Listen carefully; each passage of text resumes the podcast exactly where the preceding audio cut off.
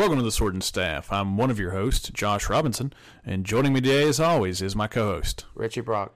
And on today's episode, Ritchie and I are going to be discussing Halloween, paganism, and the lordship of Christ over time. And so, originally, we were planning on releasing this episode as a narrated minisode, but Ritchie talked me into doing a discussion episode on this topic, so we haven't really planned it out. So, Right.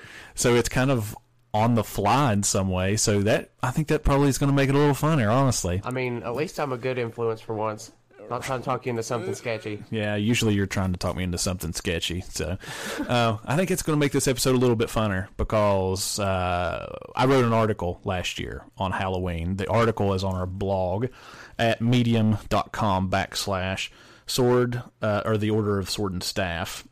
And the article is called Christians and Halloween, the Lordship of Christ over the seasons. And so, uh, one of the things that we do typically is we typically, with blog posts that we write, they typically get uh, recorded and released as what we call mini-sodes.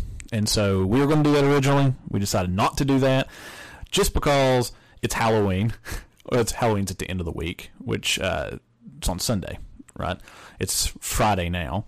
Yeah. So we wanted to go ahead and just have a discussion on it because we thought that it'd be a, probably a little bit more helpful. Uh, I mean, when we reposted the blog, like recently, yeah. kind of the backlash we got from it, there, we definitely need to do an episode on it. Yeah, there's a little bit of there's a couple comments here and there. It's like, no, Halloween's pagan, Yeah. you know that kind of thing. Halloween's uh, satanic high holiday. Yeah, it's a satanic high holiday, you know that kind of thing. And so, yeah, we just thought it'd be fun to have a conversation on that and uh, just kind of see where it goes. Uh, hopefully, it's helpful. I mean, we'll give it a shot. yeah, yeah, yeah. So, uh, what? Here's here's kind of my plan for the structure of this episode. So, I'm going to actually read uh, sections of the article that I wrote last year. After I read it, we'll just talk and discuss and see what comes from there. Um, we can pick parts of whatever it is that I read, and uh, we can just pick certain parts and talk about it and dive fuller into that, or maybe add on to it or something like that. So we're, we're literally like structuring this as we go right now. so you guys are a part of that. So, all right. So I'll go ahead and read the introduction to the article. And so it says, Is Halloween just a continuation of Samhain? Now, some of you who've read this article, it looks like that may say Samhain or Samhain. It's not Samhain. Right. It's actually pronounced Samhain. So, uh, is Halloween just a continuation of Samhain? Are Christians accidental pagans by participating in things such as trick or treating and dressing in costume? Should Christians partake in celebrating Halloween? These types of questions are questions that I have been receiving more and more the longer I'm in the ministry. Christians seem to be truly confused on the topic of Halloween.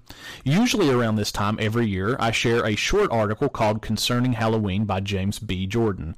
So if you guys never have read that, you, you should go read that because that was actually my first introduction into this topic that we're going to talk about today. Excellent, excellent article written by a man that I respect and reference a lot in this show. Um, his book Through New Eyes was revolutionary for me.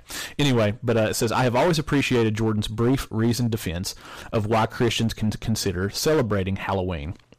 However, this year I wanted to take a stab at writing my own uh, that is a little more contextual to the questions and the objections that I have received. I also wanted to engage with some more recent things that I've come across over the years as well. So that's the introduction. And I still yet think that Christians are truly confused on the topic of Halloween. Oh, without a doubt. And proven even more so in the past few weeks for me. Yeah. And so, all right. So here's the second section, or the first section proper on Samhain. So to begin, we must answer the question Is Halloween just a continuation of the pagan harvest festival, Samhain? So No. the, the short answer is no. It is not a continuation of Samhain. It says Samhain was so. And Ritchie, you coming out of paganism, I was going to say, coming from somebody that's actually celebrated Samhain, it no, it's Yeah. not. Yeah, that's what I was about to say. You could speak to that a little bit more than I could. Um, so it says, and we can. I think this will be interesting to dive into this part right here because Yeah. some people may not know what Samhain is. But it says Samhain was an ancient festival with Celtic origins that marked the end of the harvest year and welcomed in the dark half of the year. It was traditionally celebrated from October 31st to November 1st. It was believed by the ancient Celts that during this season, the point uh, or the veil between the seen and the unseen realms became thinner. And because of this thinning, that meant that the spirits could easily cross between the two realms and can enter into our world. Right. All right. So it said the ancient Celts felt the need to please the spirits that crossed over in order to ensure that their families and their livestock did not die during the harsh coming winter. The Celts would offer up food and drinks for the spirit and occasionally an animal sacrifice uh, to appease them as well. It was also believed that the souls of the departed were believed to revisit their homes seeking hospitality. And so, in some cases, a place setting of food and drink was put on the dining table in, in, an anticipation of the visit. And then, mumming or wearing disguises were part of the festival and involved people going door to door in costume or disguise, reciting verse in exchange for food. While it's clear that Samhain and Halloween share at least some connection points, such as the dates and emphasis on disguises or costumes and harvest decoration, that's really about all that they have in common. Right. And there is nothing inherently evil about those things. I mean, with that, you could you could literally then link Samhain to every fall festival around the world. yeah, right. Every culture has a fall festival around that time. or you could link Samhain to just putting up harvest right. decorations. Exactly. Right. So it says no one celebrating Halloween is celebrating for the purpose of welcoming in the dark half of the year. Nor are they making sacrifices to appease spirits because of the metaphysical belief that the veil between the seen and the unseen realms is thin. So that's the first section. So anything there that stands out to you as um, someone who was a, a practicing pagan at one point in their life. I mean, I never did like animal sacrifices or anything like that, but right. when we celebrated Samhain, Yeah. it started uh, in the evening on on October 31st. Yeah. And you lit a bonfire and you fed the bonfire all night, and the bonfire acted as a safe space to give you a place to interact with the spirits of the dead and spiritual beings that were out and about on that night. But the whole point of it being two da- a two day celebration from uh, really from October into November is the passing of life into death, from the la- final harvest into the cel- the season of death, and yeah, Yeah, so I the mean, season of death being the winter Right, coming, yeah. right? Yeah, okay. That's interesting. Didn't mean to cut you off. If you got more to say, go go for it. Well, you're fine. Yeah. Um, but yeah, Samhain, the way we celebrated it was a lot more like our Thanksgiving Yeah. than anything to do with Halloween. So that's really interesting because from what I look at, I mean, it literally just looked like it was a feast day. It was uh the celebrating the final harvest, pretty much just like Thanksgiving. yeah, so that's what I was about to say. The more that I have dug into this, the more that I have realized that it looked a lot more like Thanksgiving than it probably did Halloween. And you know, there, obviously there's some points of connection, which we'll talk about a little bit more, like with the mumming and stuff like that. Yeah. But um, for the most part, it is a harvest festival, Right. Right, and that's the point of the Samhain. point, yeah. Yeah. Um, also, um, Dr. Michael Heiser has done a podcast on Samhain and Halloween on his podcast um, called Peeranormal. They don't update it very regularly, um, but the episode that they did was really interesting because it dove into some of the. Um, some of the Celtic worldview, which touches on some of the things that we've talked about, like with the Tuatha De Danann and uh, you know some of the spiritual beings and uh, Irish mythology and that kind of thing. So it's really interesting the episode that they did on it. But um, Dr. Heiser actually, or maybe it was Heiser, or maybe it was somebody else in the podcast. Maybe it was Doug Van Dorn. I can't, I can't remember. But one of them actually thinks that Samhain could actually be a pagan appropriation of something that was previously Christian Right. which is an interesting is. proposition to Yeah. think about. Because, and here's why. I think that we maybe talked about this in the episode that we did, where we talked about the Tuatha De Danann and stuff like that. So, if we didn't, I can't remember. I'm thinking we touched on it at some point. So, It sounds familiar. so okay, so here's kind of the myth. So the myth is that the the uh, that land, the the Celtic islands, was settled by the granddaughter of Noah. Yeah. Okay, and so it's settled by her his granddaughter, um, who comes and kind of brings true religion in some ways to this land, and then after that, the pagans kind of take and appropriate this true worldview and kind of twist it and distort it, and that's how you end up with like the Tuatha De Danann and the Fomorians, who are these water spirits. So there's major connection points between the Celtic mythology and the biblical story uh, with Noah and the the Nephilim and you know the flood and all that kind of stuff. So. Um, so people talk all the time about Halloween being an appropriation of Samhain, whenever there may actually be the possibility that Samhain is actually an appropriation of the Christian story that was brought to that area and settled by the descendants of Noah. So, really interesting proposition. That's a little bit out of my wheelhouse to dive in further, um, but I would recommend going and checking out that Peeranormal episode that Dr. Heiser and did with others because they mention it there, and I thought that that was really interesting. So, not something you ever hear. Right. Yeah. So, all right. So now we'll move on to the next section, which is on which is on All Saints Hallows Eve. Okay. So then, if Halloween, as we know it today, isn't necessarily a continuation of Samhain, then where does it find its origins? The answer, surprisingly, is with Old Mother Church, and that links to a video done uh, by uh, uh, Glenn Shriver. Um, he does a uh, a poetic video called Halloween Trick or Treat that's on YouTube. I link to it in the uh, in the article for those who are reading it. Excellent video. Um, says the answer, surprisingly, is with Old Mother Church. Halloween was never a pagan festival. Halloween was never a pagan festival, Right. ever. so, so, for those of you who think that it's a satanic high holiday, sorry, it wasn't. I mean, never the was. heights of my time in paganism, I never even thought of Halloween as being part of that sphere. No. Uh, and we're going to get into that a little bit more in this section. And it's interesting now thinking back, I never really celebrated Halloween as a pagan. I celebrated Samhain, but in my mind, they were completely different. Yeah.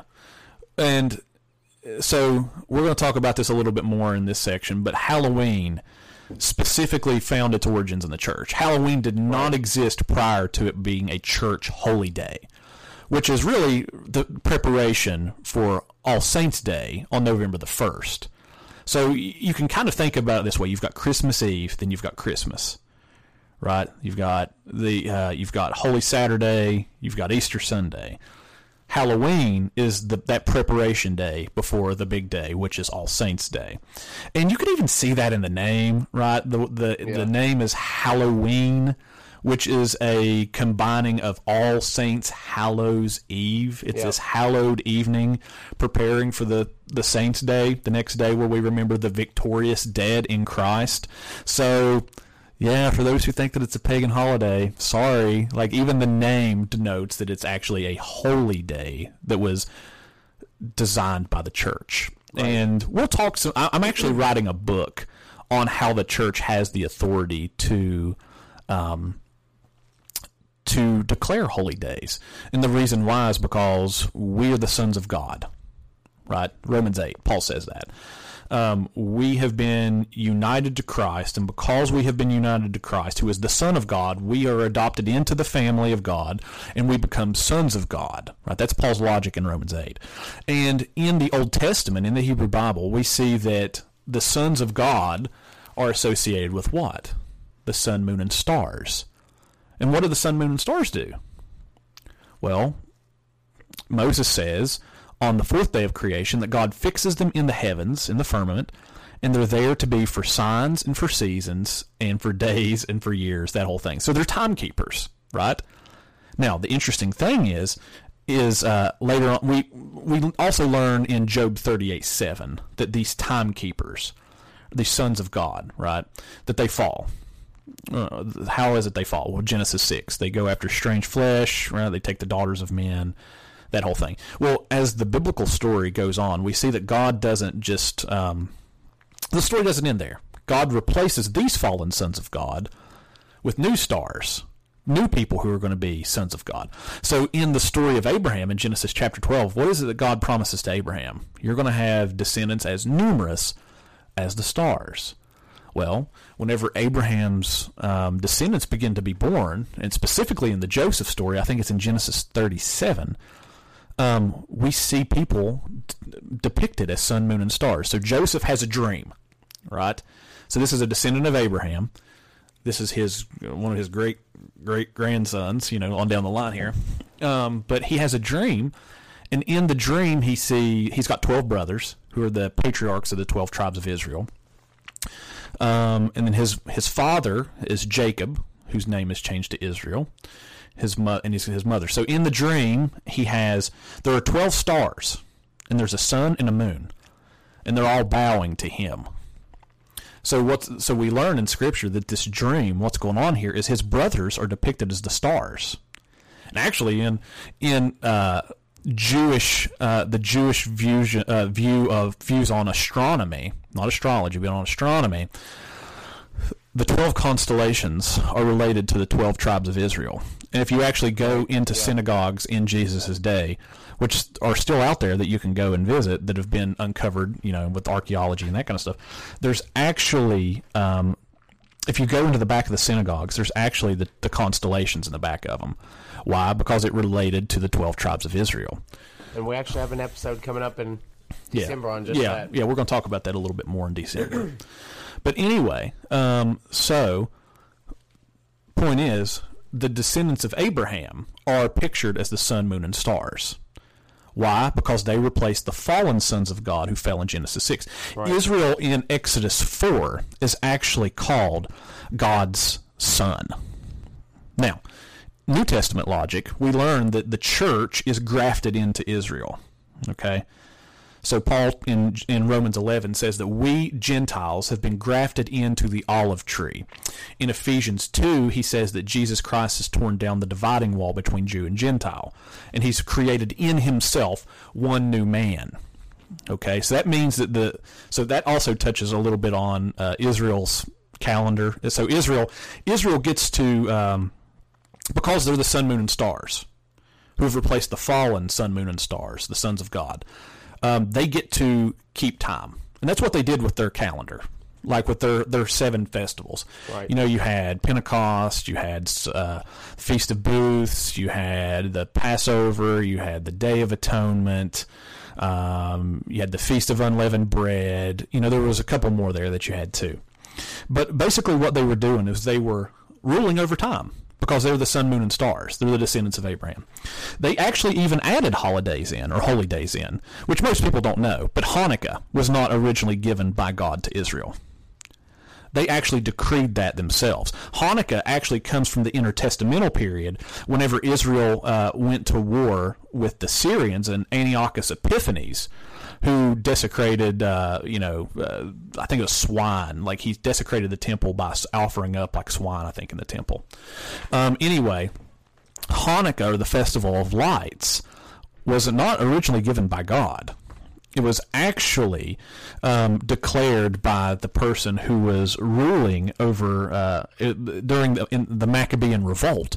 And the interesting thing is, is that we actually learn in the scriptures that Jesus actually celebrated the festival of lights. So apparently, he thought it was legitimate, even though like God didn't give yeah, it, and it was yeah. decreed. Now, why would he think that? Well, it's because Israel's the sun, moon, and stars. That's a part of the role. Okay, so okay, so I said that to say this. Come back to this.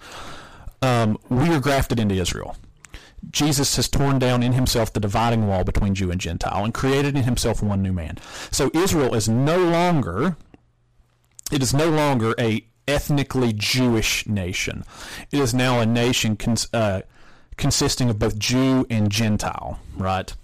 And so because of that, the church being grafted in, the church now has the authority being the sons of God and the sun, moon, and stars. We're the light of the world, right? We now have the authority to rule over time. And so that's some of the reason. Now, I, like I said, I'm writing a book on this. That's a little bit of the logic that I'm going to get into in the book. So you need to stay tuned for that. But that's the reason why church holidays are legitimate. Is because we're the sun, moon, and stars. God has given to us, as the sons of God, the authority to be uh, timekeepers. So, um, so that's the reason why it's it's legitimate for Old Mother Church to decree Halloween to be a holy day, right?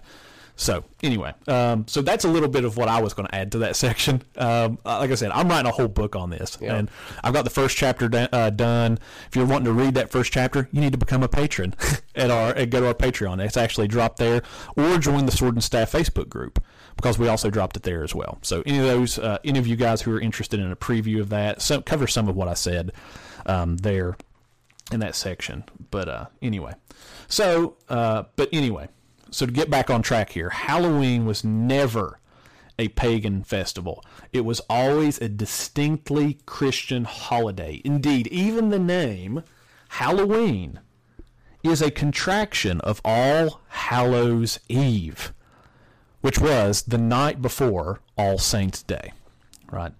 So Steven Wedgeworth, um, he wrote an article called "Halloween: Its Creation and Recreation."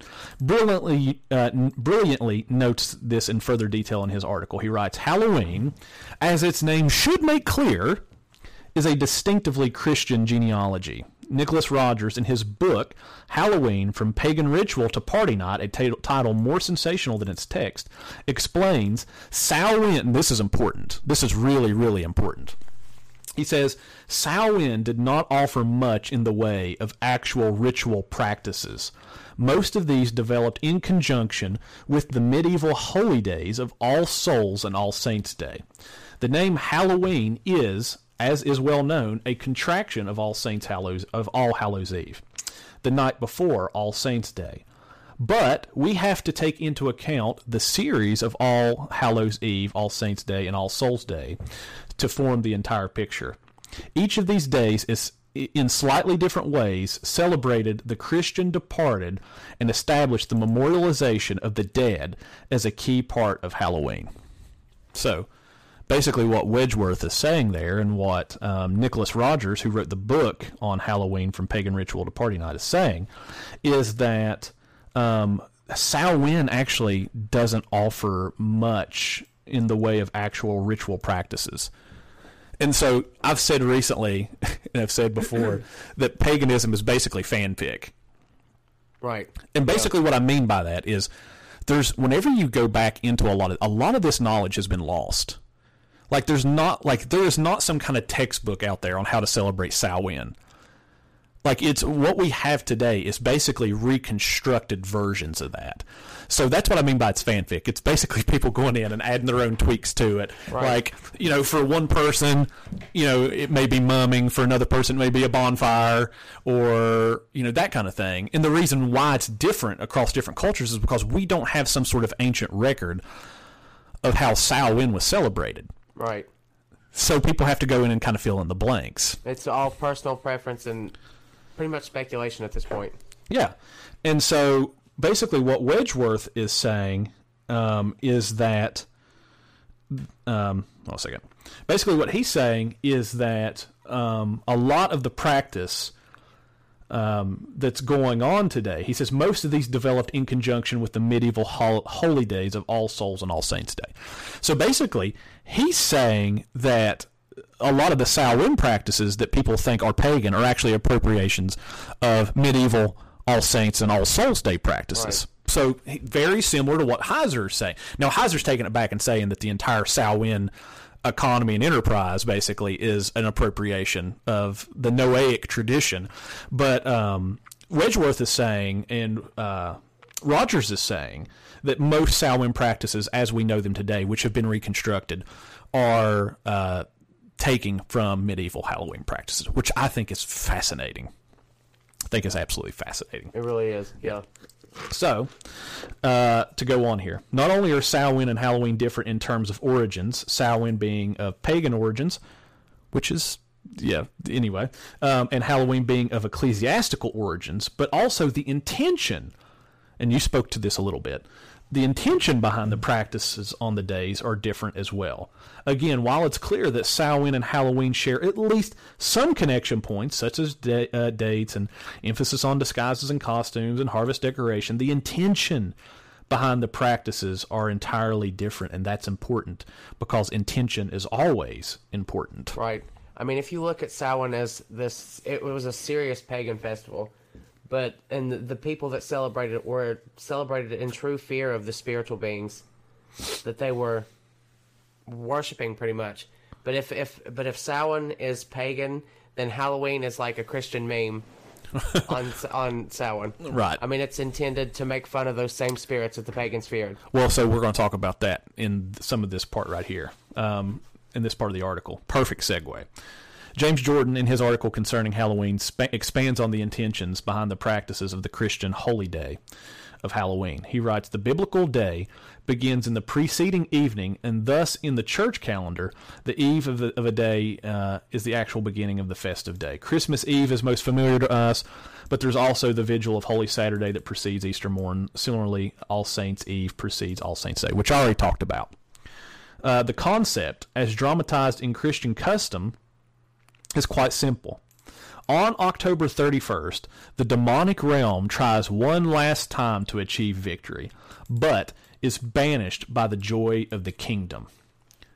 What is uh, what is the means by which the demonic realm is vanquished? In one word, mockery. Exactly. Satan's great sin and our great sin is pride. Thus, to drive Satan from, from us, we ridicule him. This is why the custom arose of, of portraying Satan in a ridiculous red suit with horns and a tail. Nobody thinks that the devil Right. really looks like this. Right. The Bible teaches that he is a fallen arch cherub. Well, debatable. I've talked about him being a seraph, but anyway, that's neither here nor there. Uh, rather, the idea is to ridicule him because he has lost the battle with Jesus and no longer has power over us. The tradition of mocking Satan and defeating him through joy and laughter plays a large part in Ray, Ray, uh, Ray Bradbury's classic novel, Something Wicked This Way Comes, which is a Halloween novel. The gargoyles were, uh, that was placed in the churches of old had the same meaning. They symbolize the church ridiculing the enemy. They stick out their tongues and they make faces at those who would assault the church. Right. Gargoyles are not demonic. They are believers ridiculing the defeat uh, the defeated demonic army. Thus, the defeat of evil and the demonic powers is associated with Halloween. For this reason, Martin Luther posted his 95 challenges to the wicked practices of the church on the bulletin board on the day uh, on the day of the Wittenberg Chapel on Halloween. He picked his day with care, and ever since Halloween has been Reformation Day. Similarly, uh, sim- in a similar way, on All Hallows Eve, Hallow Even, uh, Halloween, Halloween, uh, the custom arose on mocking the demonic realm by dressing children in costumes. Exactly. Why? Because the power of Satan has been broken once and for all, and our children can mock him by dressing up like ghosts, goblins, and witches. Right. The fact that we can dress our children this way shows our supreme confidence in the utter defeat of Satan by Jesus Christ. We have no fear. Once one begins to understand the origins of Halloween, it comes becomes quite clear that there's some nothing sinister happening here. Subversion and appropriation, sure. Seeking to view everything, including the seasons, uh, the seasons in light of the lordship of Christ, absolutely. But accidental paganism, not a chance. Right. These things are two entirely different beasts with two entirely different purposes and two entirely different origin stories. So, Right. I mean, most of the pagans that I've spoken to, they, I mean, I've heard them say that uh, Halloween was invented by capitalism and the candy companies, and I've heard them say that uh, that it's just an absolute mockery of their culture. So, I mean, you'll be hard pressed to find a pagan that will celebrate Halloween. Yeah. I mean, it's that disassociated. it's pretty funny to me uh, in some ways. So it's it's I mean, that's the whole point of the, the funny, goofy costumes, the the silliness of it. yeah. is to uh, run around and make a mockery of these uh, fallen spiritual beings that were once worshipped and feared by the ancients, by the pagans. Yeah. Um, if I'm not mistaken, there's actually a Jewish festival where they do similar stuff. I can't remember if it was Purim or what, but Purim I think was another added in holiday in the Jewish calendar as well. Uh, hold on a second, maybe it wasn't. Hold on. I mean, it's funny thinking about it now. I mean, Halloween, from our perspective, is literally a slap in the face to Samhain, Yeah, to paganism. yeah. Purim was was one of them. Uh, yeah, I think it's Purim. That there's like this big festival. Um, yeah, it's it's Judaism's biggest party. It's similar in some ways to Halloween, where they dress up and like kind of go crazy and that kind of thing. And so like it's not unusual for cultures to have these types of Right. holidays. Like even the Jews had that.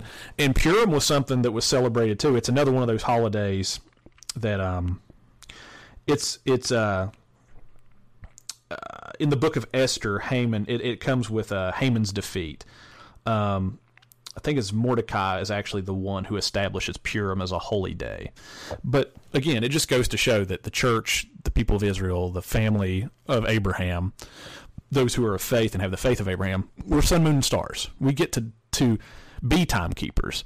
And with this particular holiday, what we are remembering is the defeat of the kingdom of darkness, and we are we are um, participating in God's mockery of them. That's what Psalm two teaches: that God sits in the heavens and He mocks. That the kings of the earth come together to try to. Uh, well, it says they come to conspire like against the Lord and His anointed. Like they're they're conspiring, they're conspir- conspiracies, right? To to work to, to to against the Lord and His anointed. Yep. But it says that He sits in heaven and laughs. He mocks, and so we share in His mockery of the forces of Right. darkness. Because why? Because we are united to Jesus Christ by faith, united to the family of God, the family of Abraham by faith. So, anyway, so now we'll move on here to our last section before the conclusion. And this section is the Lordship of Christ over the seasons. Now, at this point, I want to anticipate some arguments that I'm likely to receive and to offer some counter arguments. Some have argued that while it's okay for God to mock his enemies, it's unbiblical for Christians to mock Satan. However, the promise, or the, the problem with this, is that it does not take into account the fact that we have been united to Christ, Romans 5 1 through 5, and that Christ is the Lord of everything, including the seasons and his enemies, Colossians 1 15 through 23. Because of our union with him, we share in an organic union with him in the same way that the branches share it in an organic union with the vine. John 15, 1 through 8. I'm the vine, you are the branches. And in the same way that the body shares in an organic union with the head, Colossians 1 18. We are one.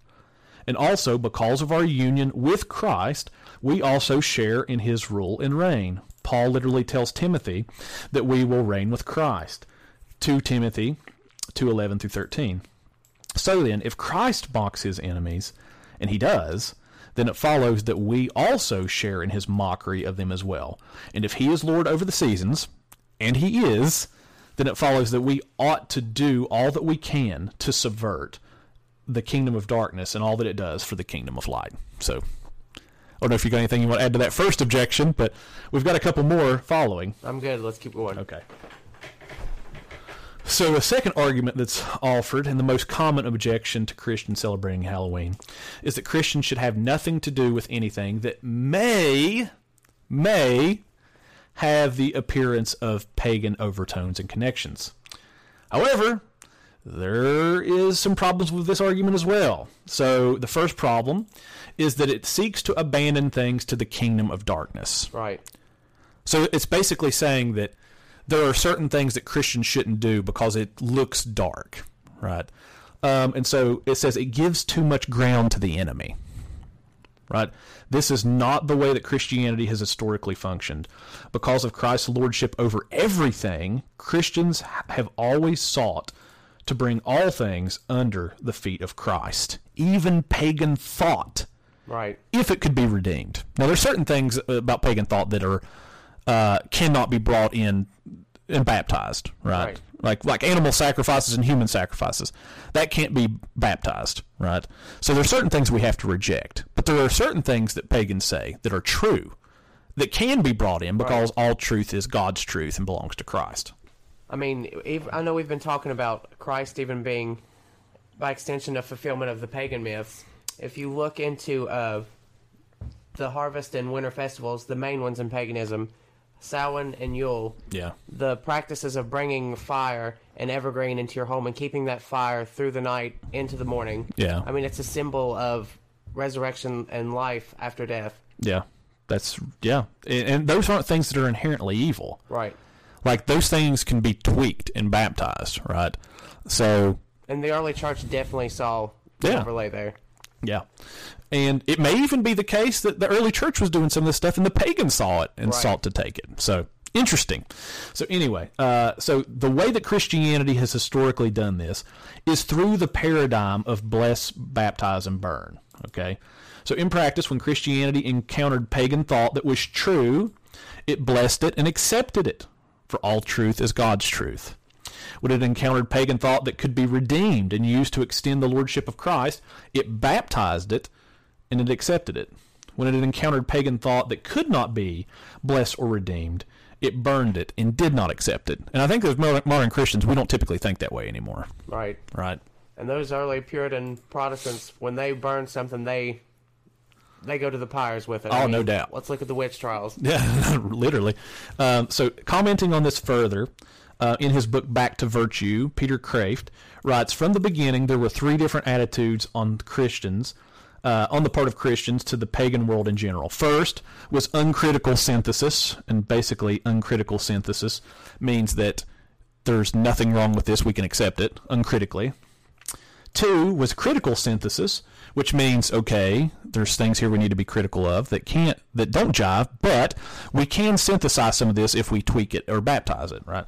And then Right. the next one uh, was three critical and anti or criticism and anti-synthesis. So it means we criticize it because it can't be brought in, and we don't synthesize it because it's incompatible with what we believe. So it's basically bless, baptize, burn is where that's where it comes from. Right. Yeah. So uh, Christian thinkers accepted either one, all, two, some, or three, none of the Greek ideals. But the greatest and mainstream Christians like Augustine and Aquinas took the second way, which was critical synthesis.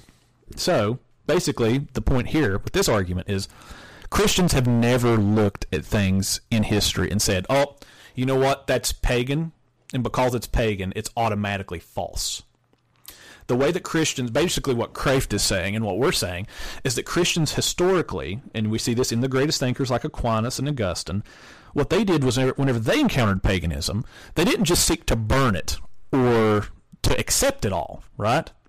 Right. What they wanted to do was they wanted to be critical of it. And but the things that were true, they wanted to bring those things in because Christ is in him are hidden the treasures of knowledge and wisdom. All truth is his truth. So that's basically the part of that argument. All right. So the second issue with this argument is simply that this isn't what we see in Scripture. It appears that it wasn't just Augustine or Aquinas who took the second way, but even the apostles themselves. So the first example that I'll point you to can be found with the apostle John in his use of the term logos or logos in Greek. If you are unaware, logos was a Greek pagan category that was used by the Stoics. The Stoics believed that there was a logos or an ordering principle to the world. The problem, however, is that the Stoics said that this logos or ordering principle was unknowable.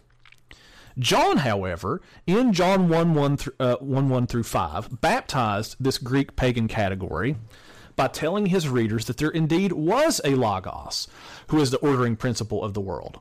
However, contrary to what the Stoics said, the Logos, who is Lord over all creation, is knowable because he has revealed himself by taking on flesh and dwelling among us, and his name is Christ Jesus.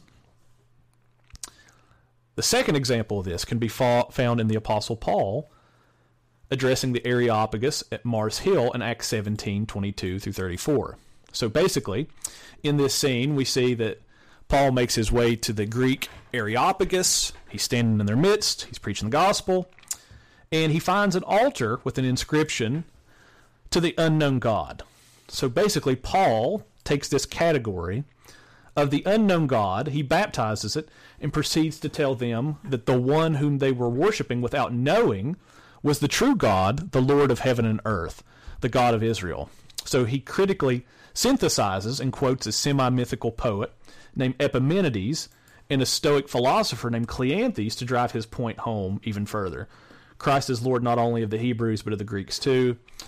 And he quotes their poet saying, It's just like their own poet said, In him we live, move, and have our being, and we are his offspring. Now, the interesting thing about that is Paul is quoting from Cleanthes, and that was his hymn to Zeus. So Paul takes a hymn dedicated to Zeus and says, Oh, it's true. There is a deity in God in which we live, move, and have our being. But it's not Zeus, Right. it's Christ. It's the God of Israel. So here, basically, is we see Paul taking Greek categories and Greek art, even here in Cleanthes and his artistry and his poetry. He takes it and says, You're true. This is true. But it needs to have critical synthesis. You're right, but you're also wrong, is what he's saying. And so that's what Christians, again, have always historically done, right? So the third problem with this argument is that engaging uh, with things that may have pagan connections. Oh, let me rephrase that.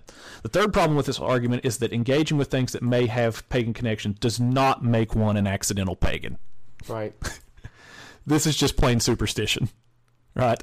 Like if you could become an accidental pagan, like believe me, those of you who are shopping at Walmart or at Target or any other Yeah, place that you shop at, yeah, it's too late. You're an accident. Yeah, you're an accidental pagan by this point. But let's let's say for the sake of argument that Halloween is pagan, and it's not, as I've always demonstrated, as I've already demonstrated. Even if it were, one cannot accidentally become a pagan any more than one can accidentally become a Christian. Right. Can you accidentally become a Christian? No, No. it's not possible. Things just don't work that way. As we said already, intentions matter. You can't be an accidental pagan. So I hope after these few examples, it is clear that Christians should uh, that if Christians should have nothing to do with anything that may have pagan overtones or connections, then John 1 1 through 5 and Paul's sermon at the Areopagus would not exist. But they do Right. in their scripture. However, I say in the article, but however, they do exist. Basically, what I just said. And because Christians over the centuries have taken the call of extending the lordship of Christ seriously, this is a vocation we must pick back up. The crown rights of King Jesus must be proclaimed over area over every area of life, even the seasons. I don't think that's something we think about. We say all the time Christ is Lord, but we don't think he's the Lord of the seasons. Right. Because if we did, we would not give an ounce to the kingdom of darkness, and we would reclaim time and the seasons for Christ. So, and for the, these reasons, back to the article, and for these reasons, Christians can feel confident in baptizing ideas and concepts they come across for the purpose of extending Christ's lordship over every, every area of life. All right, so that's the end of that section. Now we'll go to the conclusion. You got anything you want to add to that section before we move on to the conclusion? I'm good. Let's go to the Okay. conclusion. All right, so then that leaves us with the question Should Christians celebrate Halloween? Ultimately, I believe it's a matter of conscience. I would go a step further and say yes. I think mean, yes, too. I think me yes. thinks that it's even a tad maybe unchristian to not celebrate Halloween, given the categories we just laid out. I, mean, think I think that it definitely is. Is if you're uh, giving time and season over to the kingdom of darkness. like if you, you still have a fear Yeah. of Halloween, I think that's a problem. I think that um, if you're going to say no, this belongs to the devil. Honestly, I think your fear Mm-hmm. of Halloween is more like Samhain Oh. than what our Halloween is, because it's the same thing. I mean, they they celebrate they Ooh, done so their- Samhain, they're doing Right. Samhain out of fear Right. of the spirits, so they're sacrificing things. Samhain is out of fear, Cri- uh, Halloween is out of faith. Ooh, that's really good. that's really That's good. really good. That would that would preach. Yeah, I'm gonna steal. I might steal that for Sunday. Um, that's really good. But um, no, you made an interesting connection there, which is basically that people made sacrifices during Samhain because they were afraid of something, and in Right. some ways, that's what Christians are doing. I mean, Halloween is freedom from spiritual oppression. I mean, that's exactly what it is. Yeah, and so they're giving that up and sacrificing it out of fear of the spirits. Right. So it's actually you're actually being more like the pagans than the Christians are. So that's ooh, that's really interesting. Um, so I, I would say that actually I think that it could like if you don't want to celebrate Halloween, that's one thing. Um, and it gets on my nerves Christians who don't celebrate Halloween, but they celebrate Reformation Day. Right. Like Luther was celebrating Halloween and All Saints Day. But to not celebrate it out of fear of the Yeah, occult, that- I think that that's sin. that's That's, that's sin. a problem. Yeah, right. that's doing anything out of fear like that. I think is, is not from faith. I mean, that's just giving reverence back. Well, that's what that's beings. well that's what I was about to say. That's that's where I think that this can co- become a sin issue because what you're doing at that point is you are abandoning the lordship of Christ over time to the pagans and to the kingdom of darkness, and that's the sin here. Right. saying that Christ is not Lord over something here when he is. Yep. Abraham Kuyper said that there's not a square inch of creation that Christ doesn't cry out mine it all belongs to him. And so that's basically what I'm arguing here is that okay, if you don't like Halloween, then come up with something better. Don't abandon the lordship of Christ Right. over time to the pagans. today is is just stigma. I mean, it's delegating that time back Yeah. to the. I think that we well, I think that we've shown here that Halloween is actually a good thing to celebrate because Right. it's it is from the church. Like it's it's the church that that invented Halloween. And that's a legitimate thing as we've also talked about in this episode. As I'm going to write in the book that I'm writing too. But um so it says, personally, I have no issue celebrating Halloween. Not only do I believe that it's a practical and effective way of extending the lordship of Christ over the seasons, but I also believe that it's a great way to live a life that's on mission. Okay? So there's a missional element to Halloween. Right. I'm, I'm, I'm arguing. And here's how Halloween is one of the last communal holidays that we have in our culture. I mean, think about it. Especially in the age of COVID, or like it's one of the last communal holidays that we have. It's not often that folks from the neighborhood come to our doors anymore. I mean, like I've asked people in our church, I was like, when was the last time you knocked on your neighbor's door? And they're like, never. Like we all just kind of stay to ourselves, right? I mean, even during Christmas, Christmas isn't, it's a familial holiday, but it's not a majorly communal holiday, right? Who is it you celebrate Christmas with? It's with your family. It's not with your community, right? Halloween is one of the last communal holidays that we have Right. in our culture, right? It's not often that folks from the neighborhood come to our doors anymore. So we should view it as an opportunity to model gospel hospitality and ask questions like, do you know why we're celebrating this? You know, it's a great way to have conversations.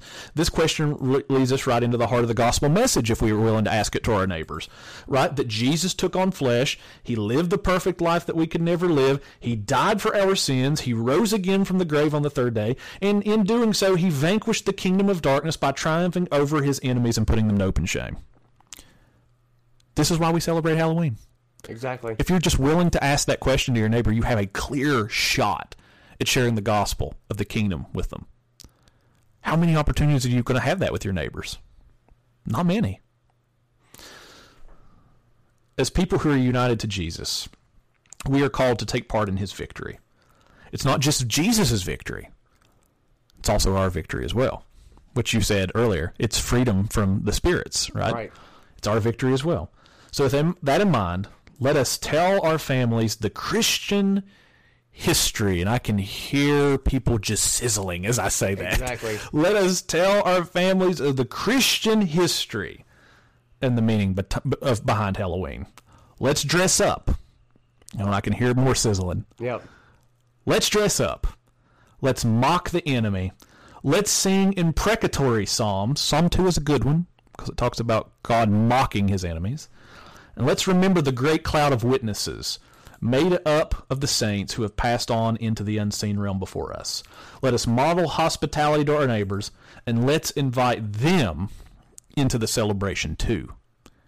You can come out of the kingdom of darkness and transfer it into the kingdom of light.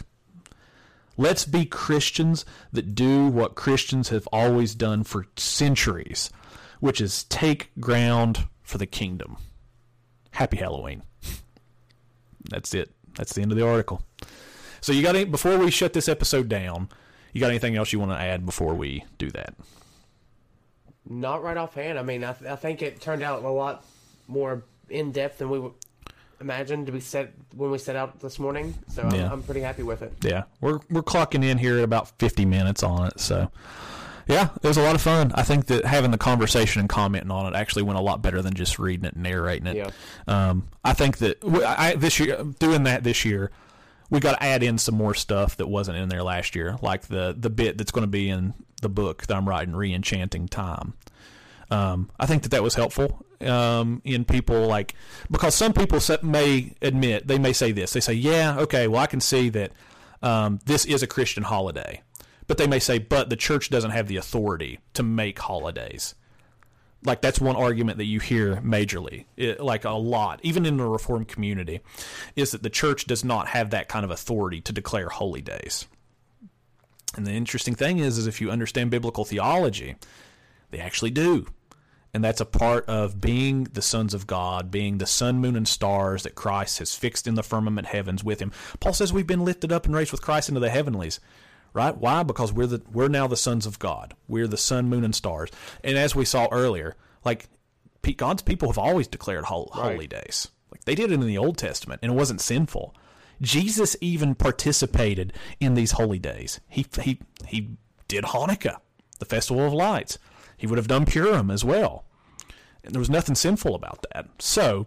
I feel like that that was a good addition to this that actually helped bolster right. and strengthen what we were saying here. So, well, guys, we hope that you enjoyed today's episode. And I guess that's about it. I don't guess we have anything else, right? I think we covered it. All right, guys. Well, thank you so much for listening again. And as always, happy Halloween. Happy Halloween. Happy Halloween. We'll see you guys next time.